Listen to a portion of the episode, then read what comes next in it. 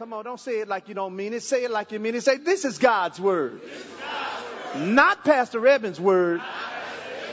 I am who it says I am. I can do what it says I can do. I can be who it says I can be. And I will have what it says I can have. Today, I will hear the word of God. I boldly declare that my mind is alert, my heart is receptive, my ears are open, and I better not go to sleep. I'll never be the same. In Jesus' name, amen. Let's pray together. Father, we thank you for your word. Thank you for the Holy Spirit because his job is to reveal truth and bring conviction to our hearts, Father, so that we can make adjustments in our lives to live the more than abundant life that Jesus died for us to have. And so this morning I step back so the Spirit of God can use me to minister grace to your people, to minister your word in a way that they will hear it, they will receive it, they will believe it, they will understand it, and as they apply it, I thank you for 30, 60, and 100 fold returns coming in their lives as the word brings forth fruit. Most of all, I thank you because whatever we do here, my prayer is that it honors you and it blesses you. And so, Lord, we thank you today for never being the same. In Jesus' name, everybody say amen. Amen, amen. Amen. God bless you. You may be seated here and you may be seated at home. Last week I started a new series that was centered around the theme for our new year and our theme is it's going to be a year of an open heaven. So just look at your neighbor and say, I'm living under an open heaven. And let me just say this, if for some reason you missed last week's uh, message, uh, I want to encourage you to go back and look at it because uh, you know, I'm, this is an admonition. That's a Bible word. It's a Bible word that means, let me push you to do the right thing. So let me uh, say this as an admonition because we have the awesome privilege, privilege of just having technology. Uh, and technology is a good thing as long as we use it properly. There really shouldn't be any excuse if you and I missed coming to church last week that by the next week we'd have already listened to the message. Say amen to that. So if you're taking notes today, uh, the message title is Keys to an Open Heaven. Keys to an open heaven. And see, here's the thing. When you believe that you're living under an open heaven, you will settle, if you don't believe that, you will settle for mud instead of manna. Because when you don't understand that an open heaven provides everything you need. Why? Because God has it all and He's willing to provide it for us. If you don't believe that, you will settle for mud instead of manna. See, that's what happened with Elijah. The Bible says God told him to go to the brook and he was going to feed him and give him water to drink. But because of the drought, that brook eventually dried up. He could have stayed there and drank mud but no, God moved him on. And if you don't know you're under an open heaven, you'll hold on to things you need to let go of. Amen. I know you think it is. There's no shortage of men. How many singles in the room? Singles? Singles? Ain't no shortage. Amen. See, right there in your mind, you say, well, you don't know, Pastor. I know. And that's why you holding on to Leroy. You know, in sports, you have first string, second string, third string, and then sometimes they have a practice squad. If you don't, you know, practice squad people don't make none of those strings. They don't even suit up on the day, right? Why are you settling for a practice squad dude? Why are you settling for a practice squad woman? Okay, okay, okay. Why are you settling for a practice squad car? Oh, so the same guy that paid the one you got off driving right now, because most people, I don't want no car note. The same God that helped you buy the one that you have that don't have a car note is the same God that can supply the need for the new car. But you know what? You have a practice squad mentality. Yeah. Anyway, None of that was on my notes. I'm just going to be nice. If you're visiting, I'm going to be nice today.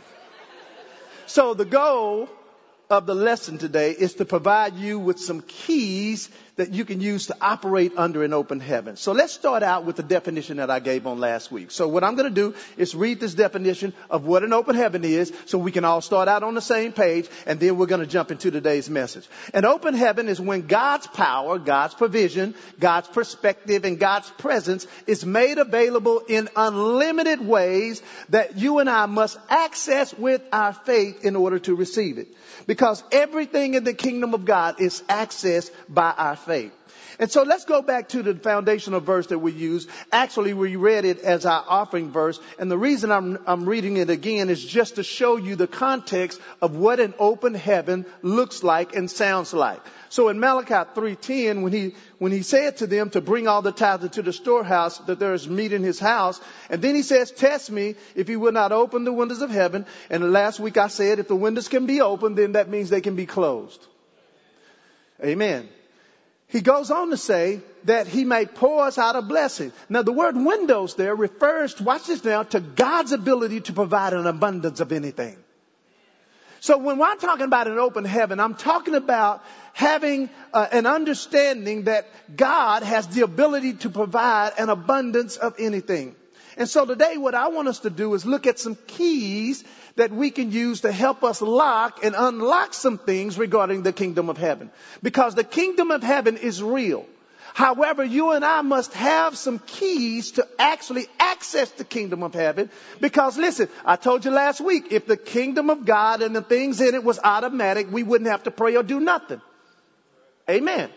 So we're going to start in Matthew chapter 16 verse 15. And here's point number one if you're taking notes. And if you don't have a copy of today's notes in the house, just raise your hand and our ushers will give you some. And if you're watching, there should be a link on the screen for you to click on to get the notes as well. Point number one in today's lesson is the kingdom of God has keys. Everybody say the kingdom of God has keys. How many have keys? How many have some keys? You have some keys. Now, I guarantee you, you keep your hand up. I guarantee you that all of these people in this room right here who have all these keys, none of those keys can get in my house. The only way you're going to get in my house is if I provide you with the keys or a code to get in. Say amen to that. And there are some keys to the kingdom of heaven, and most believers don't know how to use the key. Watch this, that they've already been given. Matthew chapter 16, he says unto them, and this was Jesus talking, but whom do you say that I am? And he was talking to his disciples. And then Simon Peter answered and said, you are the Christ, the son of the living God. And Jesus answered and said unto him, blessed are you, Simon Barjona. Watch this church. For flesh and blood has not revealed this to you. But watch what revealed it to him. He says, but my father which is where? Where? My father which is in heaven has done that. Now let me point out something. There were 12 disciples with Jesus, but only one was in tune with what heaven was saying. And you can be a believer and you can pray every day, but if you don't keep your heart in position and your ears tuned in, listen, heaven can be talking and you missing it because if it would be unfair to God or to unfair to him or to us if God was just talking to one person. Who did Jesus ask the question to?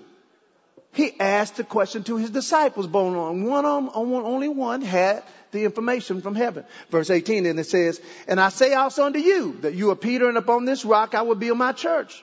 Now let me just say this. He wasn't saying he was build the, the rock of the church uh, on Peter because the word Peter it means Petros. It's like a pebble, but then rock means like a stone, and we know who the stone is. If That's Jesus. All right. So I'm not going to get into that. And it says, "And I will give you." Watch this, church. Verse 19. I will what? Give you. Okay. So let me ask you something. When someone gives you something, is it a gift? Okay. So he says, "I will give you." The keys of the kingdom of heaven and with these keys, watch what he says. Whatever you bind on earth shall be bound where? In heaven. And whatever shall, you shall loose on earth shall be loose in heaven. And then he charged his disciples that they should not tell anyone he was Jesus the Christ. Now, I'm going to keep it simple because Peter was able to access knowledge from the Father who is located in heaven regarding the true identity of Jesus. And a result of getting this heavenly information, Jesus then mentioned what he, what else he could do with these keys. And he said one of those things is you will be able to, uh, uh, bind and loose. And this is where now God's power and His provision, and His presence, and His per- perception of how He sees things comes down. So here's the question. What are the keys that we can use under this open heaven? Because see, I want you by the end of this year to have experienced an amazing year, one that supersedes any year you've ever had. Say, I receive that. Listen, I see an open heaven of single men asking single women to get married. Now, see, if you were single, you, you missed it right there. Amen. I see an abundance of ideas for businesses coming down from the open heaven. Say, I receive that. Sometimes when people are up here preaching, you may be thinking they're just saying something. Let me tell you something. God will use anything to get your attention. Uh, years ago, and uh, Keith is back there listening. They they stay in the back and they listen, right? The saxophonists. And so uh, you, when we went to Seguin High School, uh, I was challenging our members. I was telling how some of them had like start cussing back again. You know how you get delivered from cussing? How many have been delivered? Let me see your hand. How many still working on your deliverance? A lot of people. That's okay. It's okay. So, so, it's okay. Honesty is the best policy.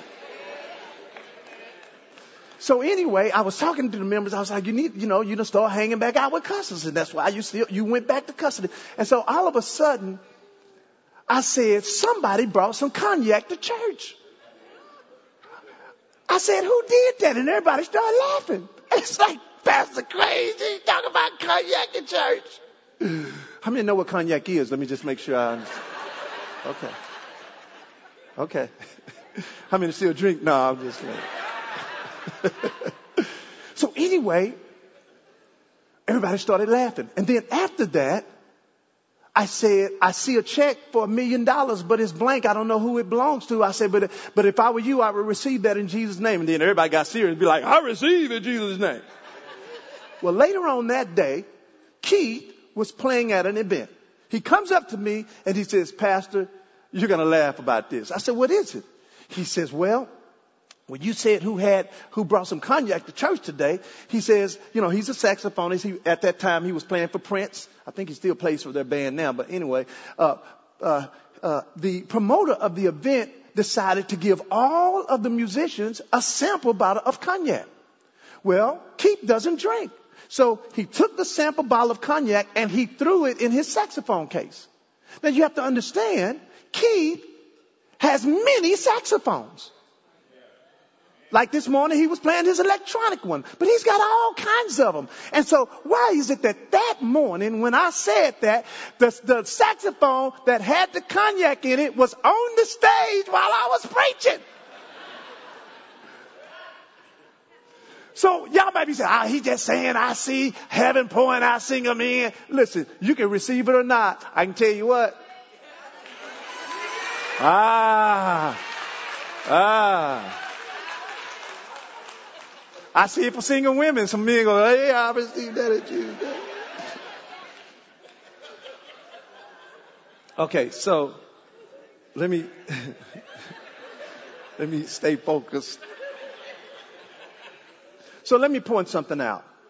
Here's the question. What are the keys? What is the key or keys and how can we use them under an open heaven? Well, listen, when you look the word keys up in the Bible, the word key or keys is only used a total of eight times throughout the whole Bible.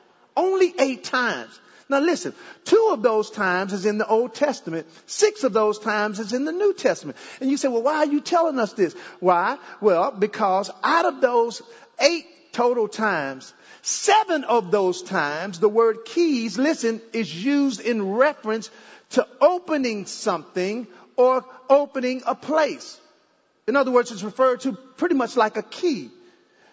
That means now only one time it's referenced to something different. Now you may be thinking, what's the big deal about that? Well, let me give you a real, a real life uh, analogy that I would use as a parable. Because if Jesus was here, he wouldn't talk about donkeys and, and, and grain. He would talk about like modern things. And so let me give you a modern day parable so you can understand why this one time makes a difference. I'm kind of like a, a uh, I like cars. I mean, anybody like cars? I like cars. You know, and uh, don't be critical because, you know, everybody's got their poison. No, we, we have like James is here and Edmund and we got, we have some cowboys in the church. They love how, they love horses. So when they get increased, their thing is, ooh, I can get a new saddle. That's their poison. Right? Your poison may be earrings. Your poison may be weaves. You got like 50 different kinds. Hey, okay. So one thing I've learned about cars is when a manufacturer makes what they call a one of one, that means they've only manufactured one car of this particular make and model. And what ends up happening, if it's a high profile car, that one car, because of its rarity, becomes very expensive. Well, you are with me. And so here's the point I'm trying to make. Because this word is only used this way one time, I want us to pay very good attention about it. And this one time that it's used differently is found in Luke chapter 11 verse 15. This was Jesus talking to the lawyers or the religious uh, people.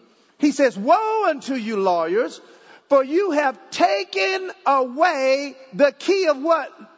The key of what, church?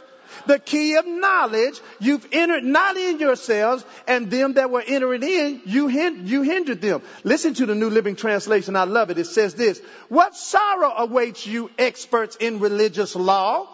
For you remove the key to knowledge from the people. You don't enter the kingdom yourselves and you prevent others from entering in. In other words, listen, the revelation knowledge that Jesus was talking about, that key was knowledge. And this is why, if you want to confuse somebody, just give them some inaccurate knowledge. And here's the thing, you can't properly loose and bind if you don't have proper knowledge. Say amen to that. So, one of the most powerful keys you and I can benefit from an open heaven is actually knowing who Jesus Christ really is, and that's why some people don't have a maximized Christian life because they don't have an accurate view of who Jesus really is. Amen. People want to make Jesus a color. It doesn't matter. Blood was shed. Amen. It wasn't the color of his skin that saved us. It was the blood that was in his skin that saved us. So let me give you now the main key that I want to talk about today. It's going to be the only one that I'm talking about, but I'm going to give you benefits of this key. And with, this is point number two. We're going to talk about the key of fasting and praying. Because this week we're supposed to be fasting and praying. How many ex- ate some extra this week because you knew you was fasting for next week? Uh huh. That don't make no sense. I did it too. So we're going to talk about the key of fasting and praying. Here's point number one, or key benefit number one to fasting and praying, and that is it's the only solution to certain problems. Everybody say it's the only solution to certain problems. Now, this is a long story. I don't want to read it all, but I have to because of context purposes. This is Mark chapter 9. And, and uh, basically, I don't have to talk about the context because the story does. So let's read this. It says, And one of the multitude answered and said, Master, I have brought unto you my son, which has a dumb spirit. Look at your neighbor and say to your kids have a dumb spirit. Go on that. Don't do that. Come on now, you know our kids can be like that sometimes, right? What was you thinking? In verse 18 it says, And wheresoever he takes him, he tears him. He foams at the mouth, he gnashes with his teeth, and he pines away. And I spoke to your disciples that they should cast him out. And they what? They could not. And so he answered him and said, O faithless generation, how long can I, shall I be with you? How long shall I suffer you? He says, bring him to me. And so they brought him to him.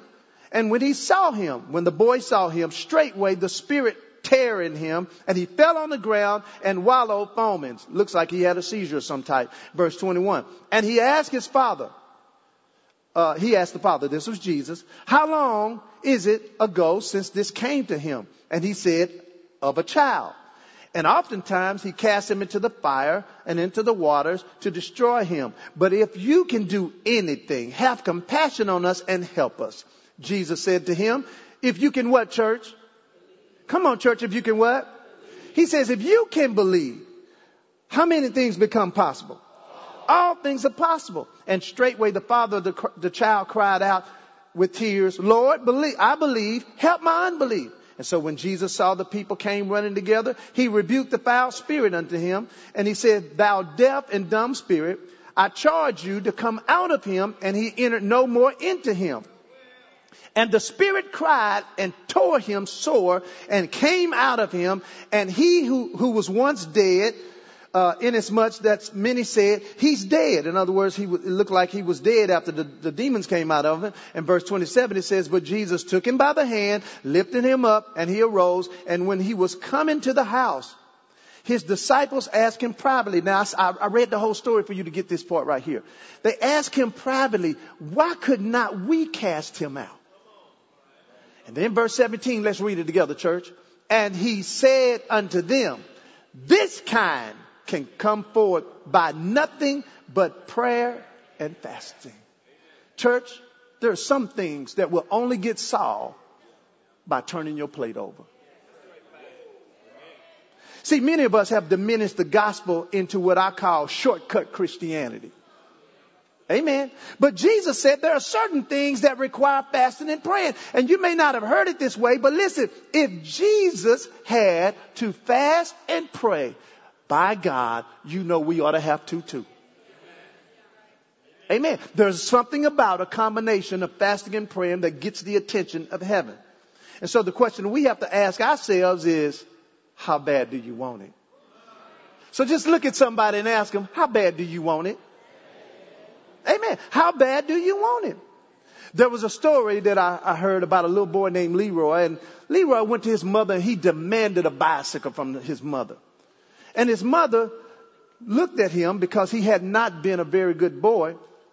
And she said, I need you to take a look at yourself and the way you've been acting, she said. And she says, you know, Leroy, we don't have the kind of money for you to just ask for something. It's not Christmas. It's not your birthday. So what you need to do is go write a letter to Jesus and then pray for a bicycle instead. And so he had a temper tantrum. He was upset about what his mother said. And so finally, after having a temper tantrum, he went down to his room and uh, he sat down to write a note to Jesus. And the note sounded like this. Dear Jesus, I've been a good boy this year and I would appreciate a new bicycle. Your friend, Leroy. Now, Leroy knew that Jesus really knew that, you know, he was kind of being a brat that year. And so he ripped up the letter and decided to try it again. So his second letter said, Dear Jesus, I've been an okay boy this year and I want a new bicycle. Yours truly, Leroy. Well, Leroy knew he wasn't being totally honest and so he tore that up. So he tried one more time. He said, Dear Jesus, I thought about being a good boy this year. Can I have a bicycle? Leroy. And so Leroy looked down in his heart and he realized, you know what? His mother was right. He's depressed. He's upset. So he leaves the house and he's walking down the sidewalk and he's depressed about it. And so all of a sudden he found himself in front of a Catholic church. So he goes in and, you know, he really didn't know what to do. He saw some people kneeling and stuff. And so, uh, since he really didn't know what to do, he walked out of the door and he was looking at all these statues that were around the, the, the church. And so what he did, he, he saw the, the smallest one, and so he grabbed it and he put it in his pocket, and he ran home and he hid it under his pillow on his bed. And then he wrote a new letter to Jesus. He said, Jesus, I got your mama. If you ever want to see her again, give me a bike. Sincerely, you know who. So just look at your neighbor and say, how bad do you want it? Do you want it? See, do you want it bad enough to stop eating this week? Do you want to get married enough to pull over your plate? Do you want to get delivered bad enough that you'll turn your plate over? Come on, church. How bad of direction do you want? Do you really want direction? If you do, guess what you got to do? Got to turn it over. So here's key, key benefit number two to fasting and praying is we can receive strategic directions and instructions. Receive strategic directions and instructions. In Judges chapter 20 verse 26, it says, Then all the children of Israel and all the people went up and came to the house of God and they wept and they sat there before the Lord. Listen to what happened. They fasted that day until the evening. What did they do? They fasted that day until the evening, and then they offered a burnt offering and peace offerings before the Lord. Watch verse 27. And the children of Israel, what did they do? They inquired of the Lord because the ark of the covenant was there uh, in those eight uh, in those days. In verse eight, it says, Phinehas, the son of Eleazar, the son of Aaron, stood before it in those days, saying, Shall I again go to battle? Because what had happened, the children of Israel had went to battle and they had lost.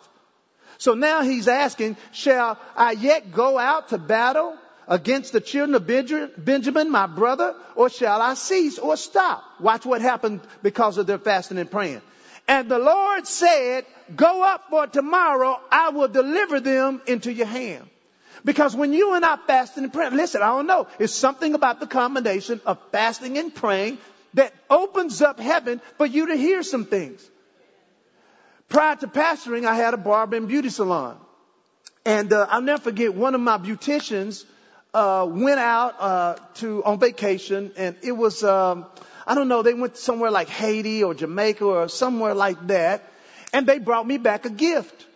And it was like an object. It was like a wooden thing. Uh, I mean, it was it, it was a great piece of art. You can tell it was man-made. Somebody hand carved this thing, and they gave it to me. And when they gave it to me, I didn't think nothing about it.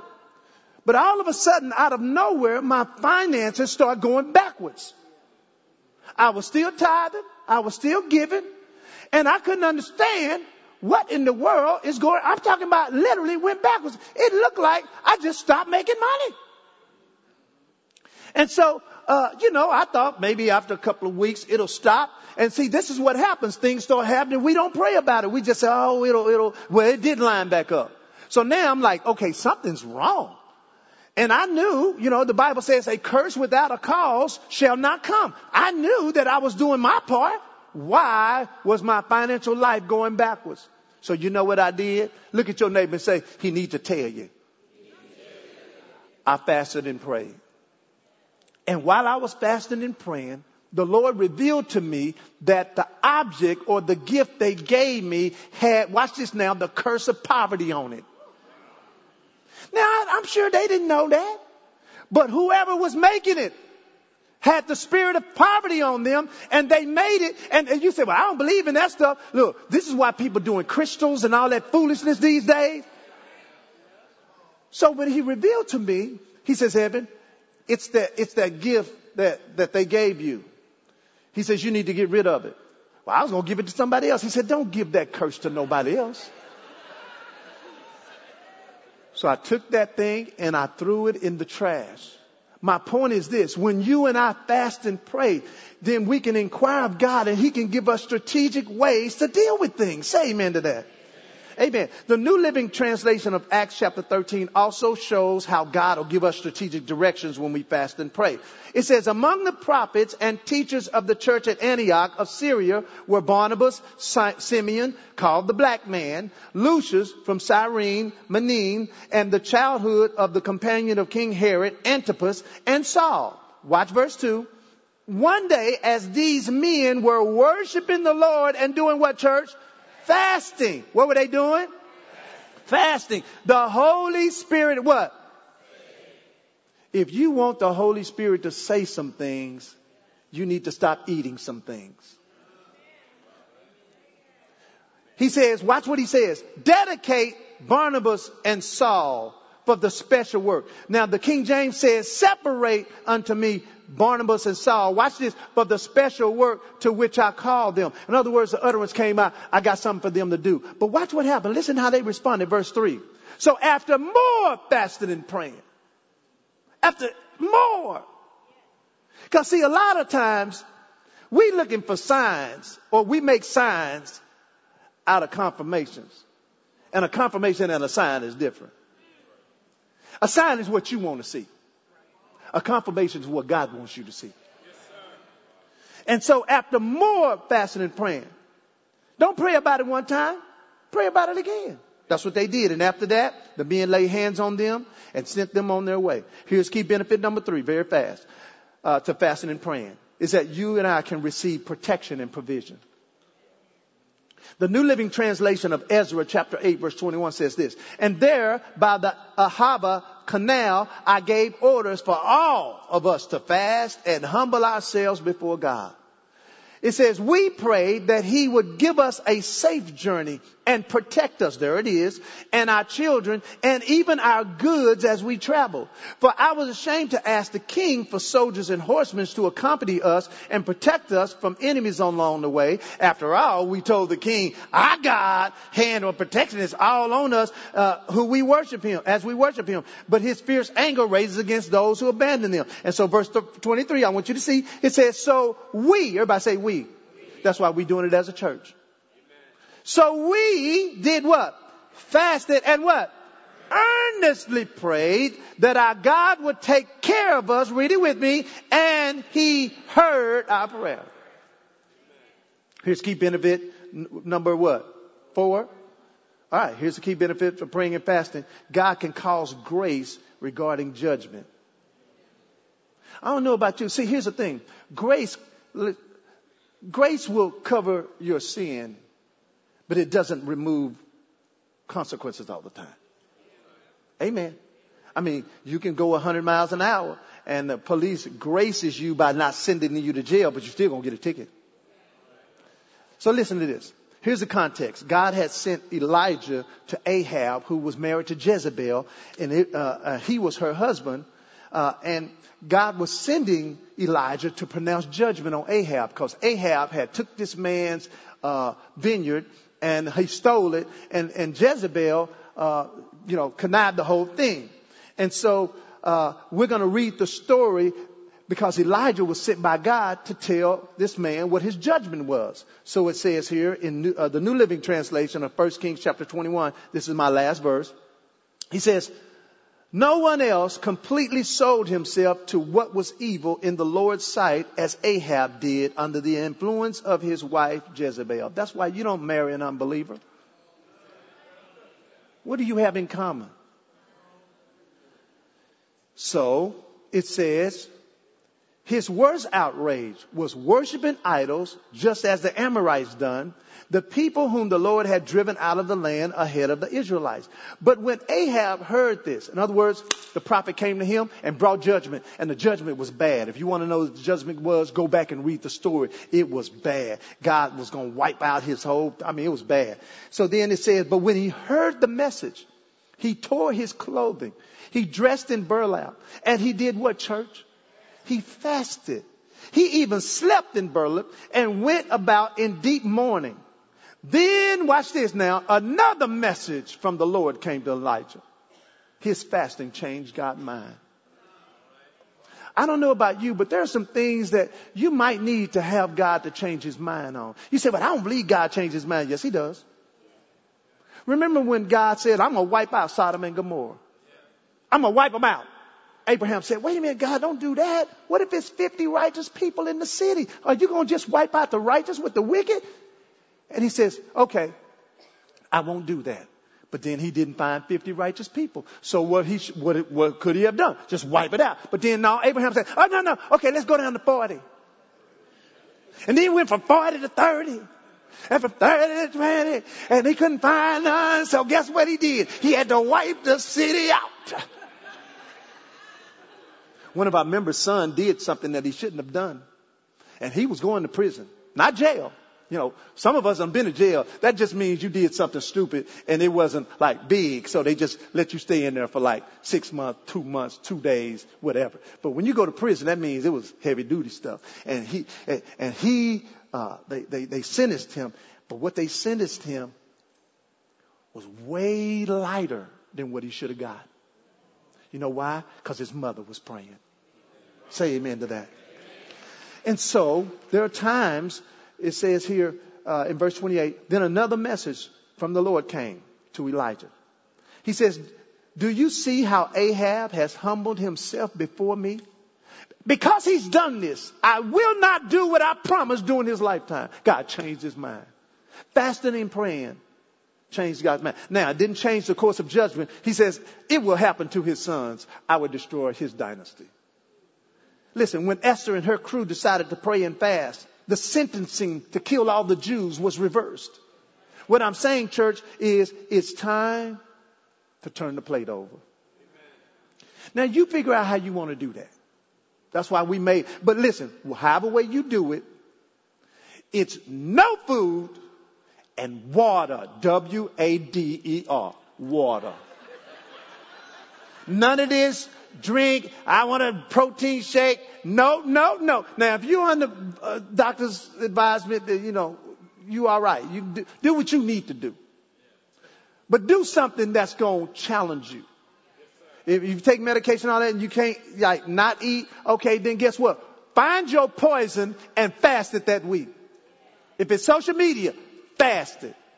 Some of y'all, y'all on it so much. If you don't get on Facebook this week, Facebook is gonna call you, be like, hey, hey, you ain't logged on this week. What's going on? I'm fasting. So how are we going to apply this this week? First of all, decide right now that you are going to join us as we fast and pray this week. There's a video that's going to be sent to you tomorrow. That's a devotional that I did that's going to talk about praying and fasting. Just use it as your devotion that day. Here's number two. Be faithful to how you decide to fast. However way you describe your fast, just be faithful to that. Here's number three. Don't just fast, but pray. Because if you just fast, you are on a spiritual diet. That's it. Here's number four. Write down some things you need to see happen as a result of your fasting. And then number four, here's the last one. When hunger comes, let it be the trigger for you to pray. Oh,